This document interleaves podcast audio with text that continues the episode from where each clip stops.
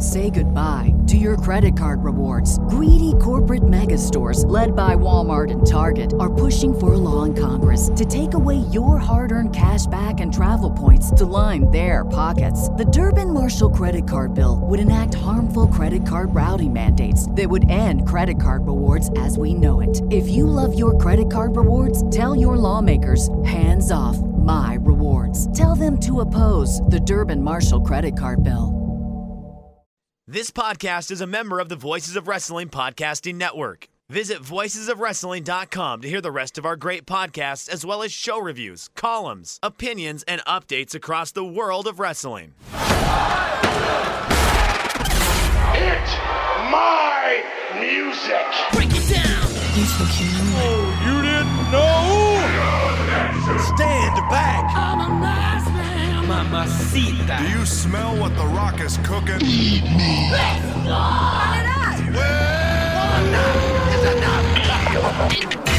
You're listening to Music of the Mat on the Voices of Wrestling Podcast Network.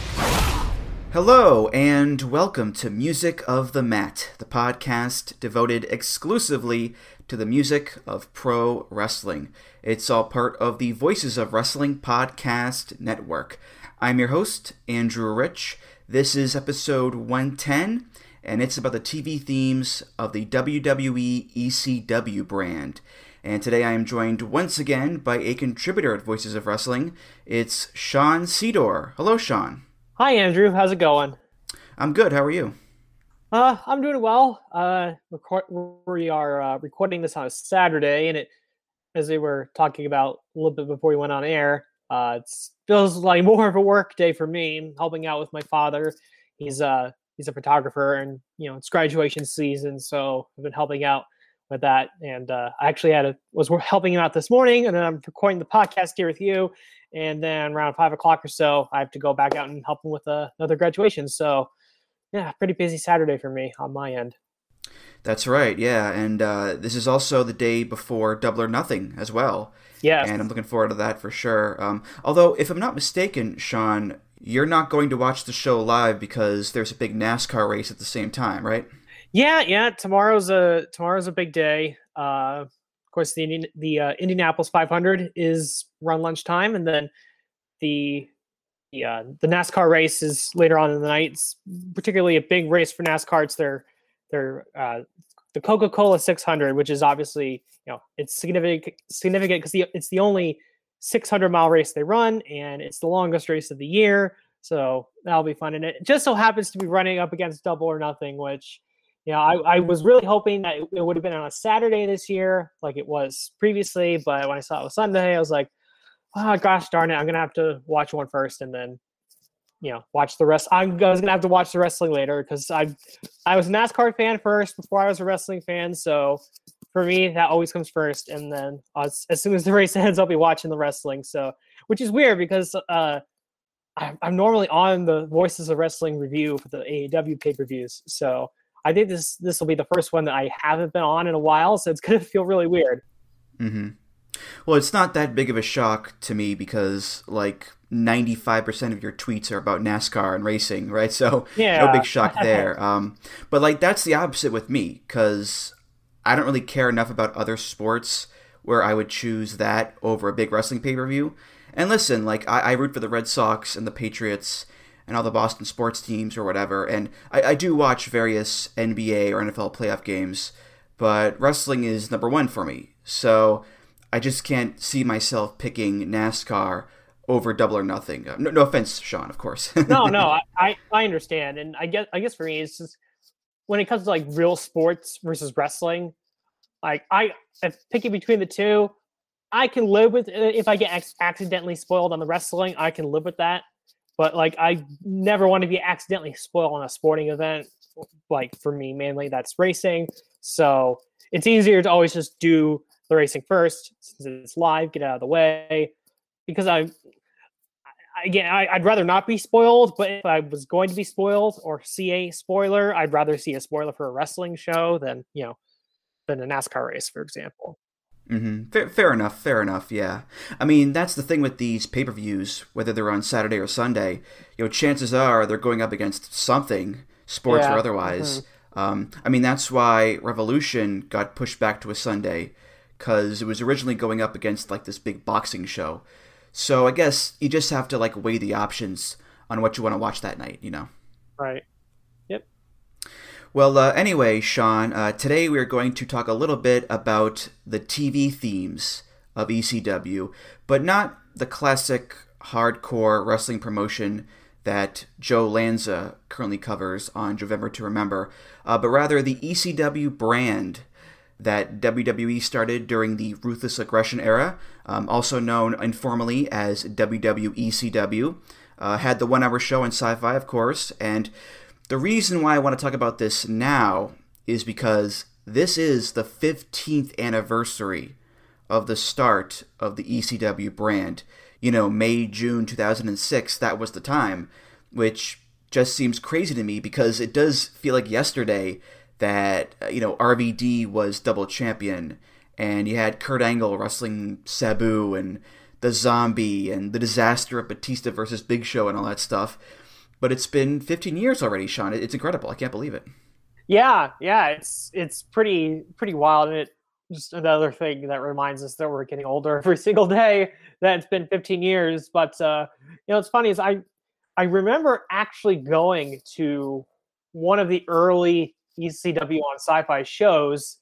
Uh, I think it was like a couple of months into the run, and it was you know the taping schedule at that point was where it was right after SmackDown, uh, where they were I guess they taped SmackDown on Tuesday for Thursday or Friday whenever it was airing at that point, and then afterwards would be ECW live. And I always thought you know when I when I think about it now, I always thought it was weird that it would just just the whole thing. You know, the fact that it was after SmackDown in a big arena honestly, you know, looking back on it now, it reminds me a lot of 205 Live. Not that anyone would like leave or anything like that in, in the droves that they would for 205 Live, but you know, just that same atmosphere. Like half the arena's dark, the entranceway is is weird. It's sort of off to the side. It just uh, for for being ECW at least in that early stage, it just didn't seem to, I guess, fit.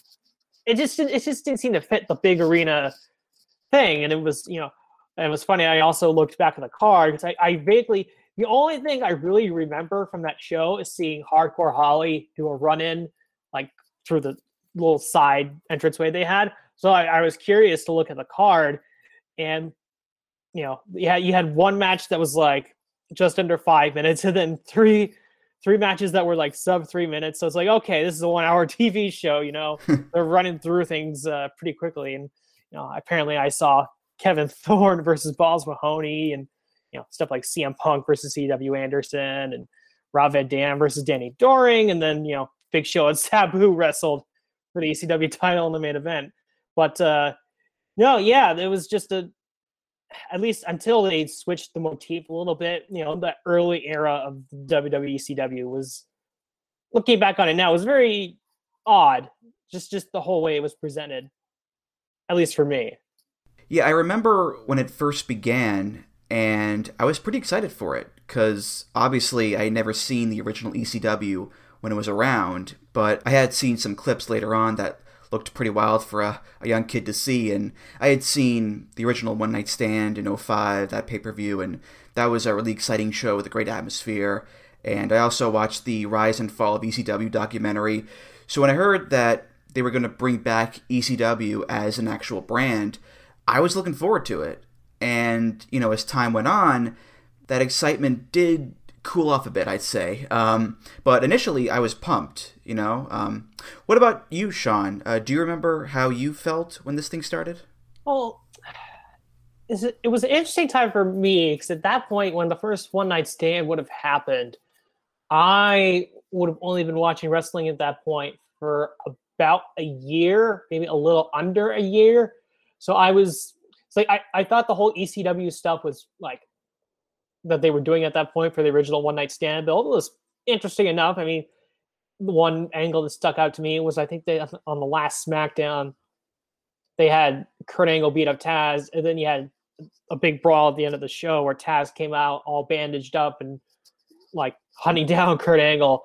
Um, and then you know obviously you know, a year later, the they had the second one night stand, and I was really into that because you know, I was a big fan of RVD at the time, so seeing him win the championship was pretty cool. And yeah, so I like as a I guess I would have been at that point. I would have been a 12 year old kid, you know. I had I had, you know heard about ECW. I don't think I had watched the documentary or anything like that yet. I I don't even think I saw either one night stand really until years later. But you know, it sounded interesting enough, and you know, I, I like thought the idea of the Sandman and Sabu, and Tommy Dreamer, and all that sort of stuff was really cool.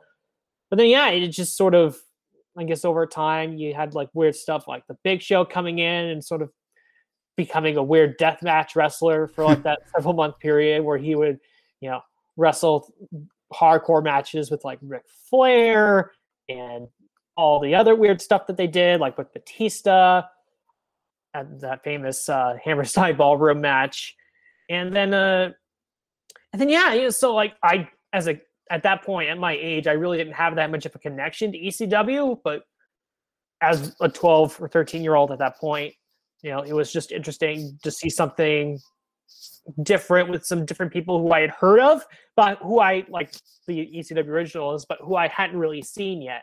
So the ECW TV show, at least early on, gave me the opportunity to at least get exposed to some of those people for the first time. Hmm. Yeah, I mean, you mentioned earlier the set and how different it looked. They did, at least initially, try to separate it from Raw and SmackDown in, some ways.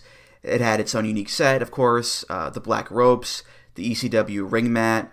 Um, instead of superstars and divas, they were extremists and vixens.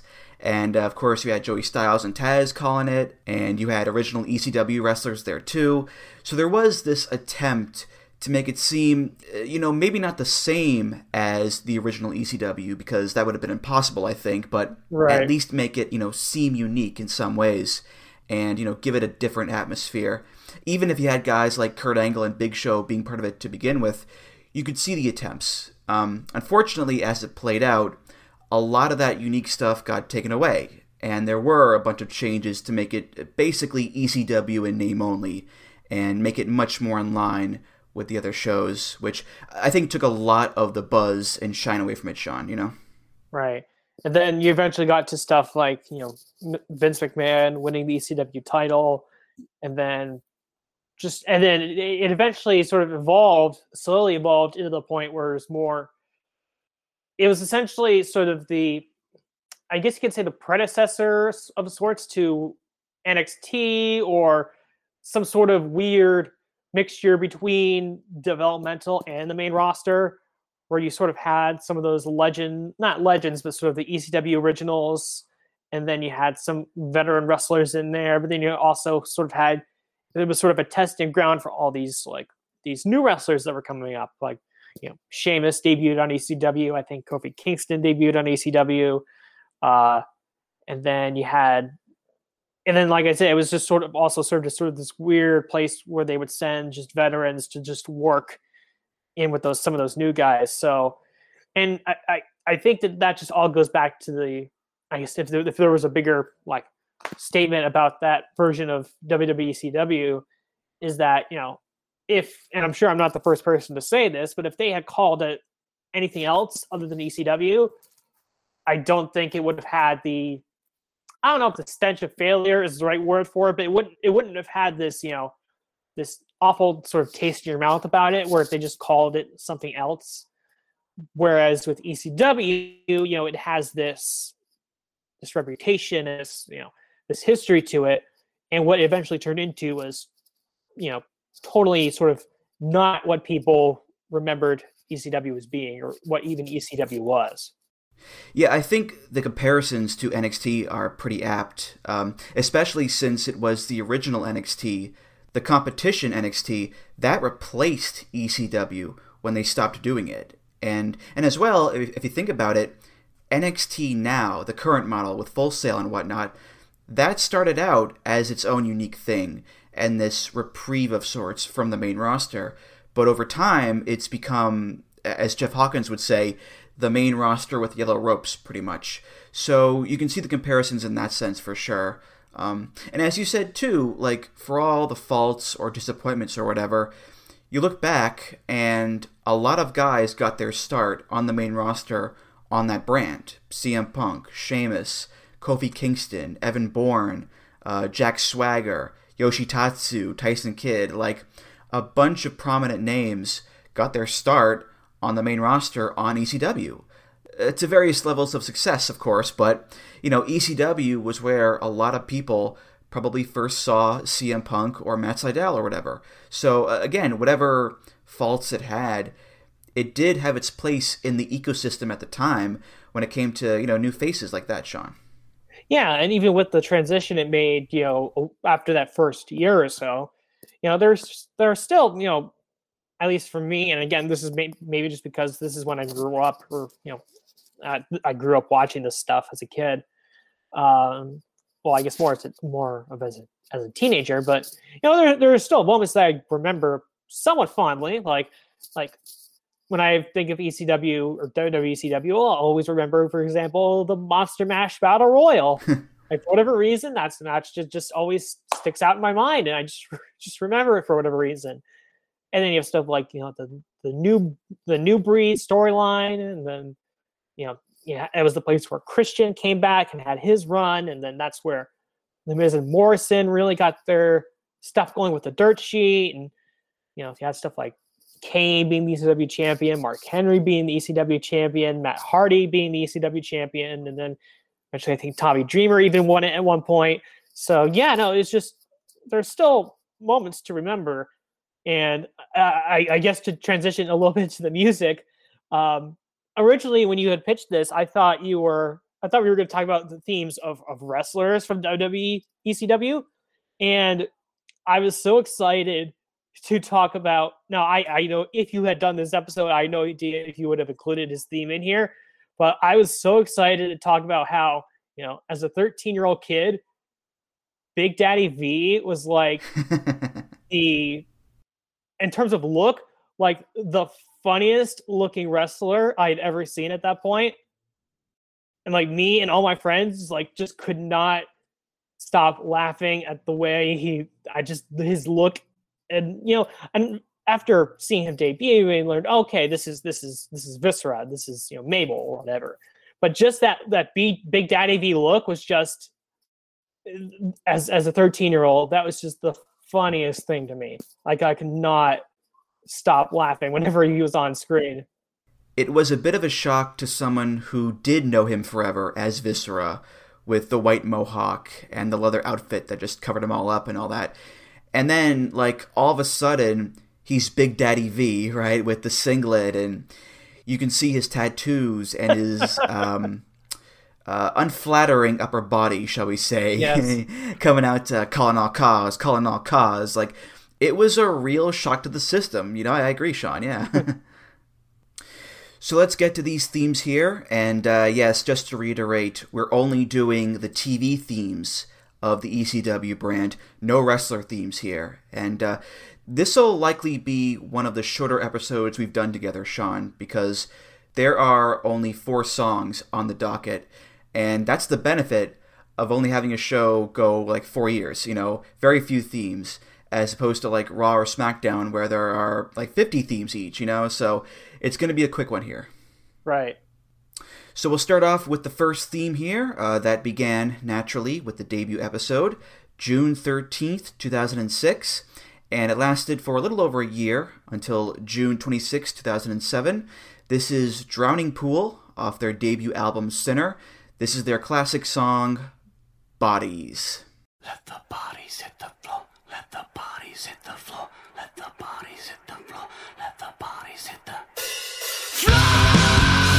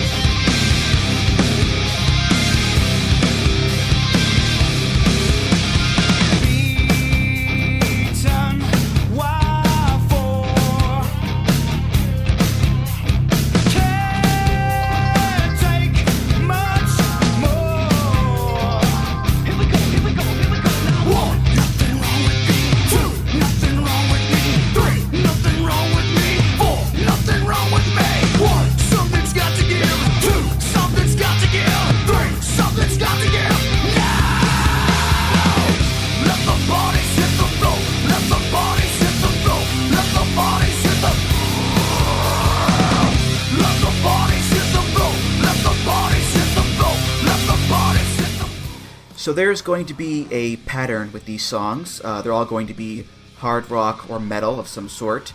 And uh, we're starting off with one of the heavier ones here for sure. Uh, one that was played last year, actually, on the show, on the SummerSlam episode, because uh, this was the SummerSlam 01 theme. And the thing about that is, that was during the invasion angle. And this song became the de facto theme of the alliance of WCW and ECW. So bringing this song back to be the ECW brand theme again, it's a bit of continuity between those two eras, Sean. It's pretty neat. Yeah, yeah. I don't know. I don't remember offhand when I first heard this song in the context of wrestling, but you know, from the moment I heard it, it, it at least it, for me, it forever became associated with ECW, and again, as someone who, you know, I obviously had not been watching wrestling at that point in 2001 yet. I was a little too young, but it's again, it's just a song that for me, it whenever I hear it, it's that's what I think. I think of ECW, and yeah, it was uh, if they were able to get the, the, rights to it, obviously as they were able to, it was a great uh, a great choice for a first theme there for ECW through that show's history. Yeah, I mean, it works so well as an ECW theme, regardless of the past connection. Um, I think I said it last time, but this is one of the most iconic, crazy, you know, nu metal, wild and out songs of all time. The refrain, Let the Bodies Hit the Floor, has basically become shorthand for Let's Go Nuts and Be Violent, right? And the yeah. screaming and the metal, it's all very on brand and perfect for an ECW like environment that's all about, you know, weapons and hardcore and pushing the envelope. This is not the song for sportsmanship or grappling or things like that. No, it's about heavy metal intensity, and that's the ECW trademark, Sean. So there you go. Right. Yep. And I'll and I'm pretty sure I've seen sort of, or I remember, at the time seeing this song set to like ECW like like trailers for the rise and fall of ECW or ECW highlights videos or whatever, because the videos would always, you know, it would start with the song where it's doing the little let the bodies hit the floor until it eventually explodes at the start. And it would show like slow highlights of things happening in ECW, like like before somebody like crashes to the ground or goes through a table or something. And then it just explodes with the with the first part of the song, and then it just shows the highlights of ECW. So yes, yes, a very you know ECW, and especially for some of those highlight packages packages they showed.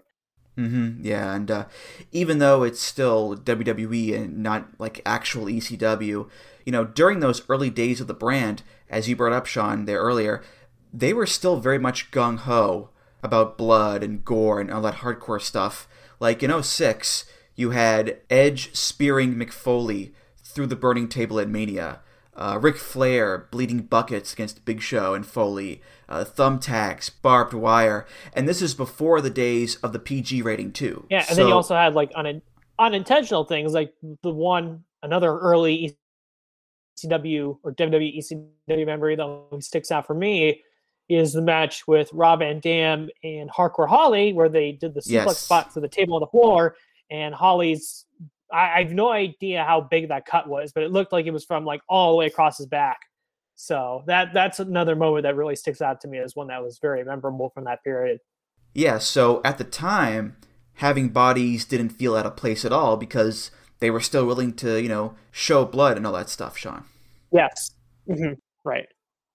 Well, the thing about bodies is that it wasn't the only ECW theme that was used from the jump. It was actually used in conjunction with another theme, a theme from the original ECW. And this one also lasted from the first episode to about a year.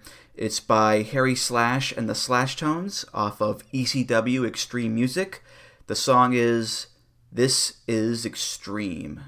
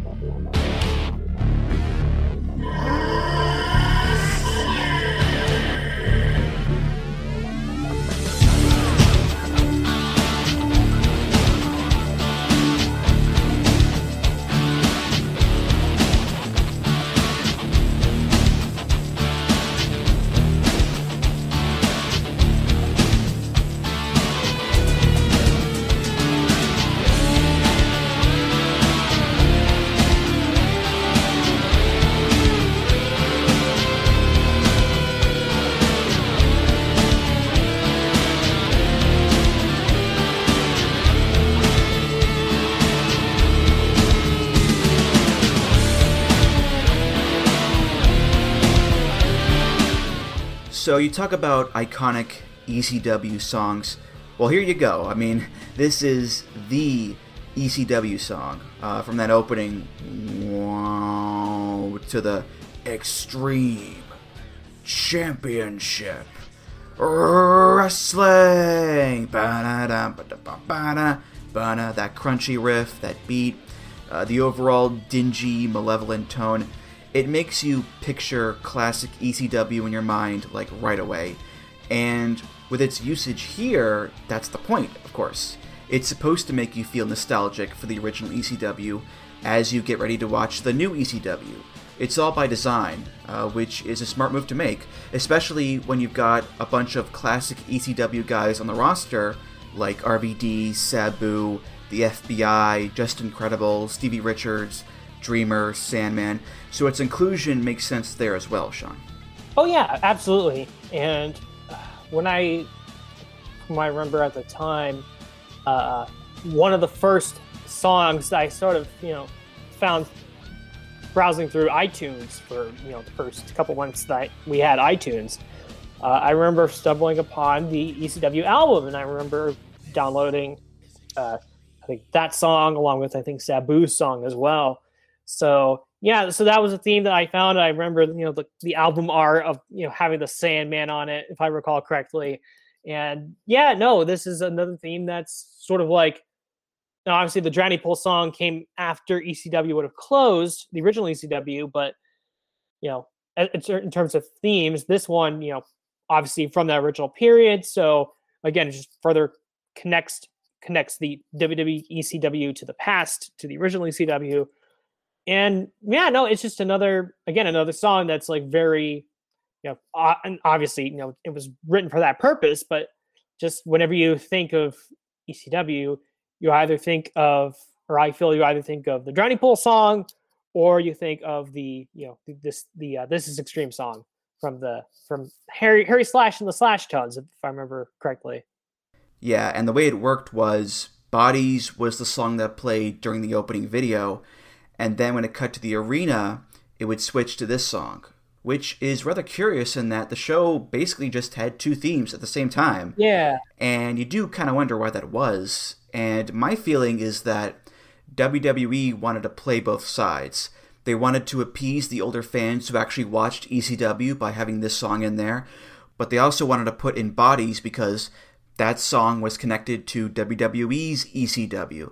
So they were trying to have it both ways. They wanted to be both nostalgic and about the new era at the same time. Um, I mean, Bodies was like five years old at that point, so you know, new is relative, I'd say, but that's my guess, Sean.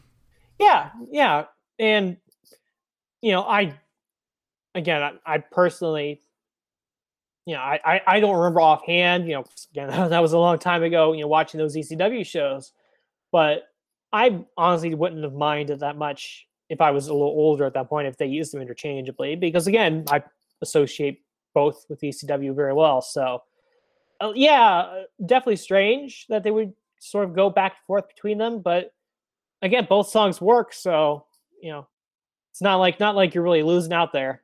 No, no. I mean, it does make for an odd transition musically, though. I think because yes. they yeah. are both hard rock songs technically, but Bodies is a much heavier and faster song and a lot more intense than Extreme is the tempos don't match, the guitar tones don't match. So to go from "Let the bodies hit the floor, let the bodies hit the floor" to da da da da da it's a tad jarring, I'd say, Sean. Yeah, no, I I definitely see that, but again, it's better. To, I guess it's better to have two songs actually fit than one that fits and one that really doesn't. So. Mm-hmm. Yeah, uh, they did use this, by the way, as the only show theme for like one week as a transition between bodies and the next song. They just used this, so there you go.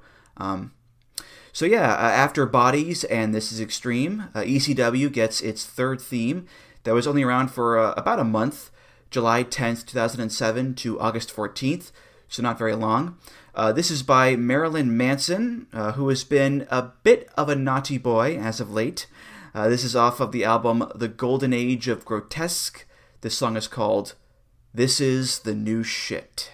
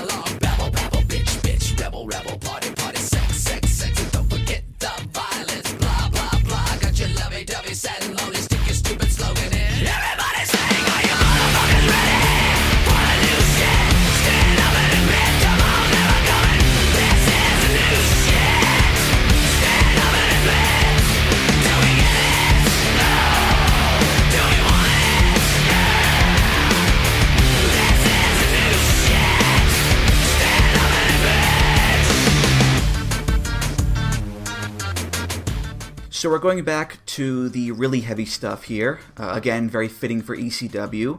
Uh, the message of the song could not be more clear. I mean, this is the new shit. It's right there in the title. Um, so even though the actual lyrics and tone of the song is pretty jaded and sardonic, everything has been said before. There's nothing left to say anymore. Babble, babble, bitch, bitch, etc., etc. I think just using a song called This Is the New Shit for a 30 second intro is meant to say exactly that. This is the new ECW. No more bodies, no more this is extreme. We're moving on from all that stuff. And sure, musically it fits the ECW style and all that, but it's a sign that things have changed and they're no longer going to cater to the nostalgia crowd as hard as they were before. I mean, it's called ECW and there are ECW guys on it, but remember, it's WWE ECW first and foremost, Sean. Yeah, and honestly, I I had really no memory of this song being the theme for ECW, and I guess it makes sense considering it was for such a short period of time. And when you look at the time frame that was used, you know, I guess July, August 2007, probably a time that's at least for WWE is worth forgetting with everything that happened beforehand with the the Benoit double double murder suicide and the fact that you know before he died Benoit was on ECW.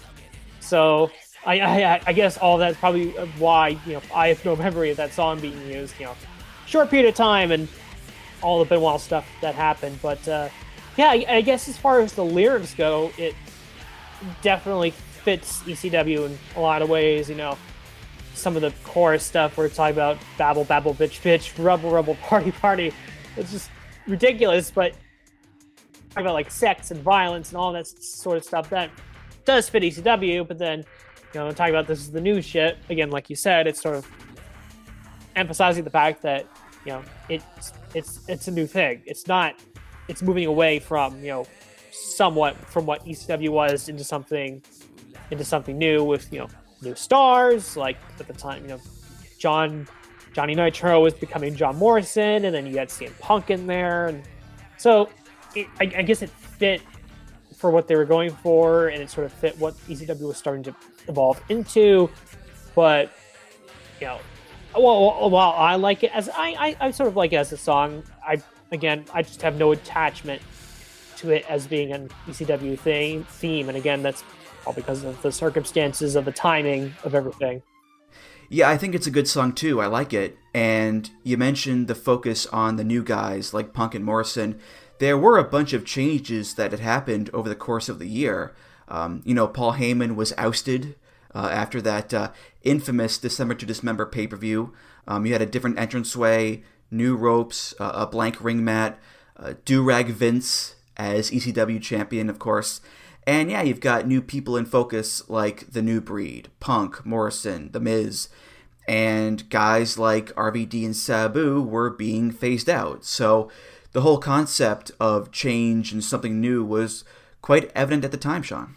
Yeah, and I, I guess when I think of that period too, I always would have. I'm, I'm always curious to figure out what it would have been like if Benoit was still around at that point. But you know, again, uh, what what happened is obviously what happened. So, you know, no real point in I guess dwelling on, on that too much. But yeah, again, and just as far as the song goes, you know, as on its own, I think it's a pretty good song. But just because of the time frame and again the circumstances, you know, at least for me, and even if some of the lyrics do fit with what they're going for, you know, I never associate that song with ECW that much, especially compared to the other two songs we just talked about. Mm-hmm.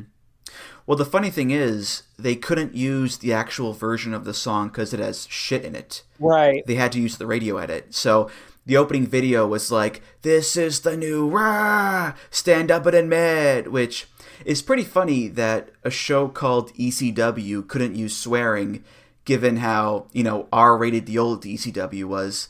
Um, but again, that's just hammering home that this wasn't the ECW of old. This was just another WWE brand with different lights and ropes or whatever. Right.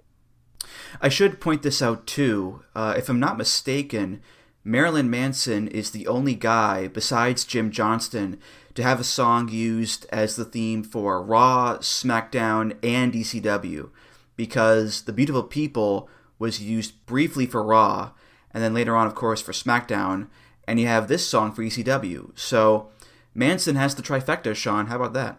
Huh, really? I never I never knew that the beautiful people was used for Raw. Yeah, it was only for like a few weeks in 97 and then they changed it. So, yeah, very very brief, but it did happen. Yeah, that's really interesting because obviously, you know, that song is one that I always associate with SmackDown. I think most people associate it with SmackDown. So, I guess it's one of those things that's just, you know, it's one of those things that happened but you don't remember and then when you you realize that it did happen it's like, "Oh, wow, that's I never knew that." So, yeah, like you you saying you tell me that now that's the first time I've ever, you know, that's the first time I've ever heard of that being the raw theme. But that's that's pretty interesting. Yeah, the more you know. Do do do do. so the final ECW brand theme is one that lasted from August 21st, 2007 until the very end, the last episode, February 16th, 2010, uh, with Ezekiel Jackson standing tall as the last ECW champion. Uh, never not weird to say that. Uh, this is by Jim Johnston, featuring Saliva and Brent Smith from Shinedown. It's off of WWE The Music Volume 8. It's called Don't Question My Heart.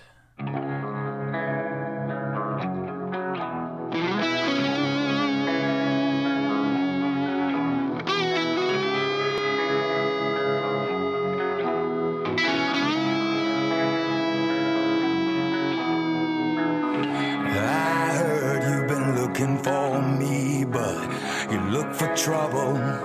You're gonna see that your, your words are dangerous, your talk is cheap. So now I'm standing here, now I'm standing here. You tell yourself you know what to do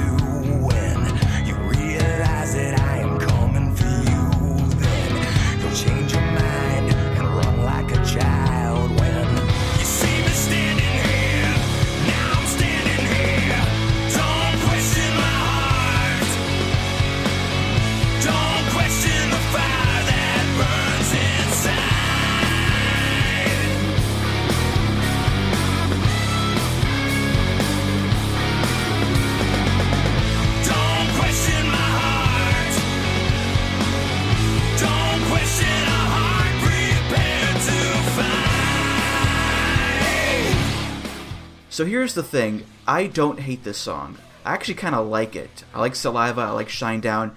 I have no problems with this one on its own. But the thing is, contextually, it's indicative of what became of the ECW brand as time went on. Um, I mentioned the changes with the previous theme and the focus on new stuff and moving away from nostalgic ECW. Well, here you go. You know, this is contemporary post grunge hard rock, whatever you want to call it. Has an edge to it, sure, but compared to Manson or Bodies, it's relatively tamer and more melodic. It doesn't have the nostalgic factor of This Is Extreme either, so there's really nothing quote unquote ECW about it. But then again, the ECW brand itself wasn't really quote unquote ECW anymore at this point, so it does line up there, I guess, Sean. Right, and I guess as a song just on its own, I actually really liked it when I when it first came out on that. I, I'm trying to remember. I think it was WWE The Music Volume Eight, if I'm remem- if I'm remembering correctly. Uh, I believe that's also the al- that's also the album that had uh, the uh, the No More Words song for Jeff Hardy. Yes. Um, but no, yeah, when I first heard the song, I I really liked it. I'm, I'm sure part of that has to do with the fact that it involves you know two bands that I've always really enjoyed, and Saliva and the, the lead singer from Shinedown. So, and I, I guess for me, the fact that those those two bands sort of combined somewhat for this song is pretty cool. Um, you know, thinking about it before this episode, you know, it honestly this song sounds a lot more like a theme you would have heard for uh, for NXT. Maybe not like current NXT, but like 2014-ish NXT. So I, I thought that was pretty interesting. You know, it, it, it certainly seems like something that would fit more with that period. Uh, certainly seems like something that might have been sort of like, maybe not now, because the, the NXT loud stuff is a lot more heavy metal, but, you know, it, it would have sort of fell into that NXT loud stuff originally. And yeah, it's, again, it's a, it's a song that I enjoy listening to from time to time whenever it pops up.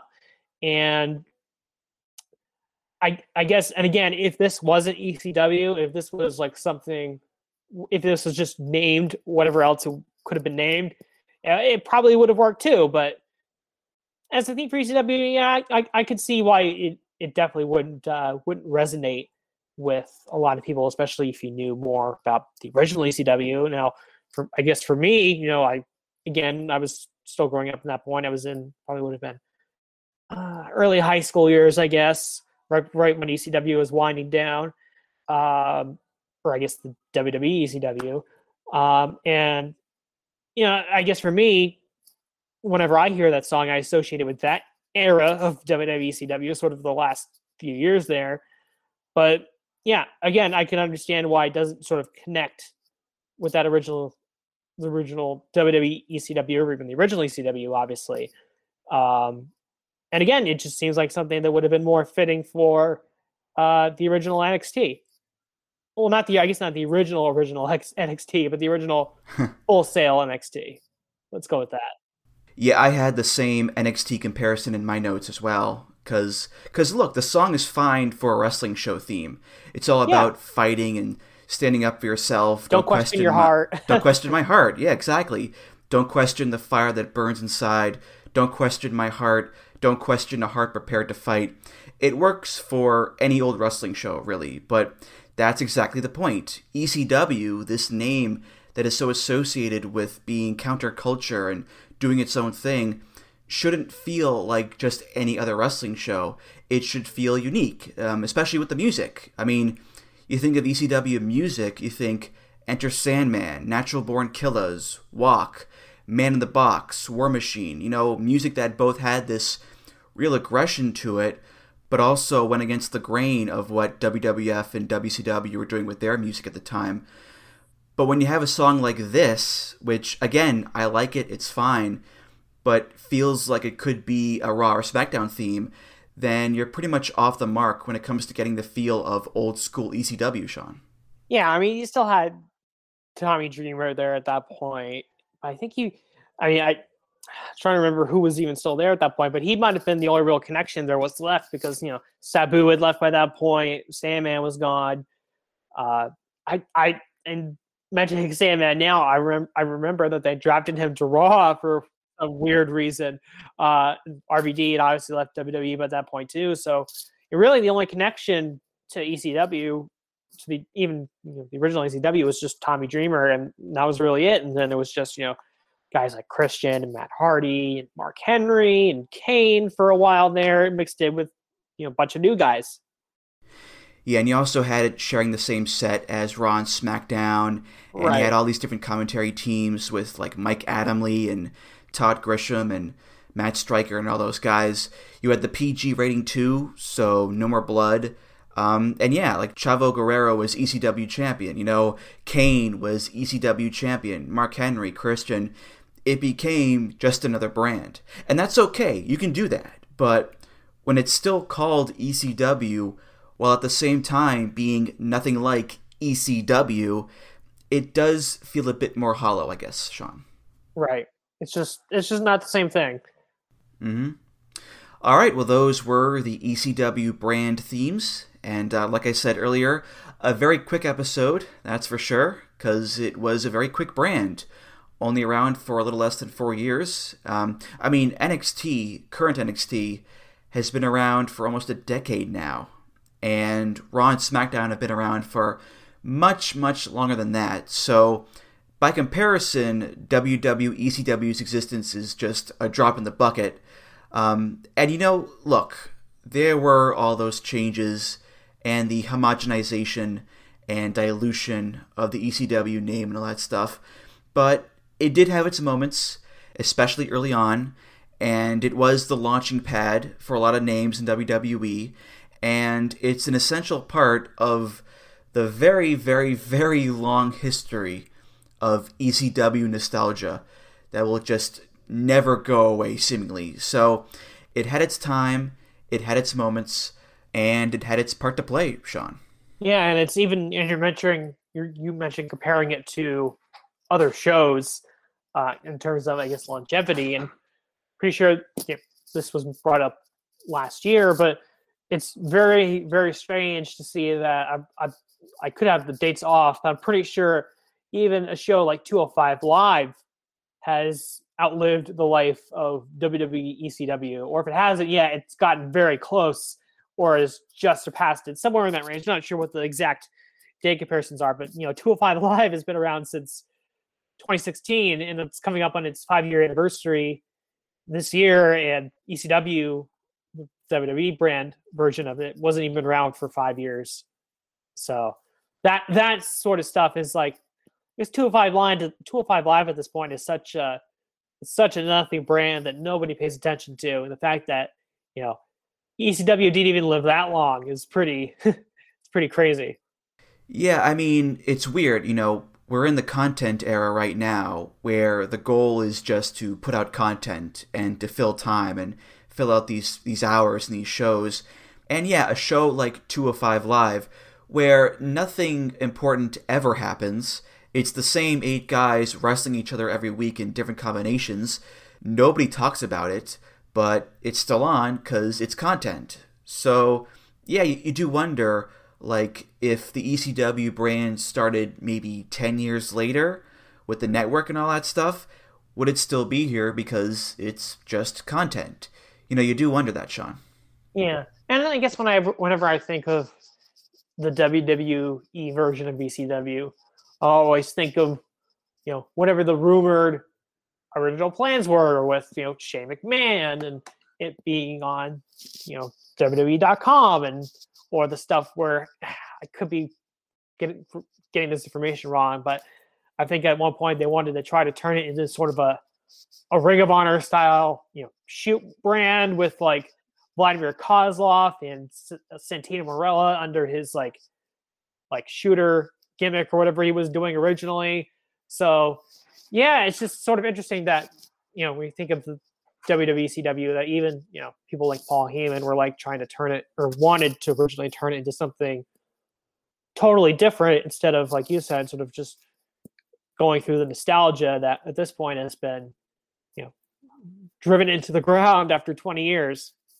I mean, you still got Tommy Dreamer doing you know old school rule matches on Impact every now and then. So yeah, as long as he can still breathe, Tommy Dreamer will just fly that flag forever, you know, and and people will still chant easy dub at him too. So you know why not, right? All right, well that's going to do it for this episode of Music of the Mat. Thank you so much for listening, and uh, Sean, thank you so much for being here because this was a lot of fun as always. Yeah, no problem, no problem. It's always nice to talk to you, Andrew. You're uh, you're a great podcast host, and uh, I think I'm talked about this last year when I did the Batista episode, but feels like like every year I'm always on the show. It's at one point or another, so it's always good to check off yearly the the at least once a year music of the mat appearance. Any plugs you want to give? Go right ahead. Um, well, you can check out my work at voicesofwrestling.com. Uh, as of this recording, the most recent uh, piece I contributed to was the the preview for AEW Double or Nothing, which, uh, depending on when this show goes up, that show would have already happened already. So, but you could you could definitely check out what we thought before going into the pay per view with myself and uh, Suit Williams and uh, Steve Steve Case, I believe, was the other the previewer on that. Um, and then I guess the other thing I'll plug real quick is that um, there's a there's a website called be the bethebooker.net which has a lot of info for like wrestling uh like wrestling sim games like extreme warfare and tw and that sort of thing. And i do have my own thread set up on there where i basically go over all of my pay-per-views from the one scenario i'm doing playing as wcw so if you want to read that go check it out. And i'm actually at some point i'm to be i actually have another t not a tw but another ewr game set up, which I guess to bring it back full circle is set in 2001. So, you know, working through the invasion and that sort of thing. So, yeah, just I I really enjoy playing. I think I think EWR is sort of my ideal my ideal wrestling sim to play. So that's a lot of fun. So you you can check out my stuff on the Be the Booker forums over there, and uh, let me know what you think. Yeah, back in the day, I used to play a lot of wrestling sims because I had a PC at home. Um, so EWR, Promotion Wars, those were my games. I was never a TEW guy, um, but I did try out a bunch of them. Um, and then I got a MacBook Pro, and that became my computer, and I just stopped playing them pretty much. Um, I mean, I could use like the Wine program to play them, I guess. Yes, but I will like... say, I will say that I, I figured out how to get EWR set up on my Mac and to this day, I, I, think I set this up at this point probably just under three years ago. And to this day, I still don't know how I managed to make it work on my Mac on my Mac laptop, my MacBook Air. I still have no idea how I managed to get it to work, but I'm not complaining. It works. So the only the only weird thing is that I can only do like one. I can only book one show at a time. So if I try to do more at once, and the game crashes. But that's not a big deal. I just have to it's a little it's a it's a slight inconvenience, but it's not too bad. I just have to close the game out, start back up again, and and go forward. So yeah, EWR is always fun. And Music of the Mat is, of course, part of the Voices of Wrestling podcast network. You can find all the great podcasts on there at voicesofwrestling.com. Follow the show on Twitter at Music of the Mat. Follow me on Twitter at Andrew T. Rich. If you want to discuss this episode or other topics, you can do so at the VOW Discord. That's voicesofwrestling.com slash Discord. If you want to donate to the show, you can do that. Just go to voicesofwrestling.com slash donate and click the big donate button beneath the name Music of the Mat. If you donate, hey, thanks so much. You're awesome. And of course, rate, review, subscribe to the show on Apple Podcasts, Google Podcasts, Spotify, and many other places. Uh, Sean, thank you again, and I'll see you around. Yeah, no problem. I'll see you around as well. All right, for Sean Sedor, I'm Andrew Rich, and I'll see you next time on Music of the Mat. Take care, guys. Music of the Mat is intended for entertainment and information purposes only. The songs used throughout this show are property of their respective copyright holders. Say goodbye to your credit card rewards. Greedy corporate mega stores, led by Walmart and Target, are pushing for a law in Congress to take away your hard earned cash back and travel points to line their pockets. The Durbin Marshall credit card bill would enact harmful credit card routing mandates that would end credit card rewards as we know it. If you love your credit card rewards, tell your lawmakers hands off my rewards. Tell them to oppose the Durbin Marshall credit card bill.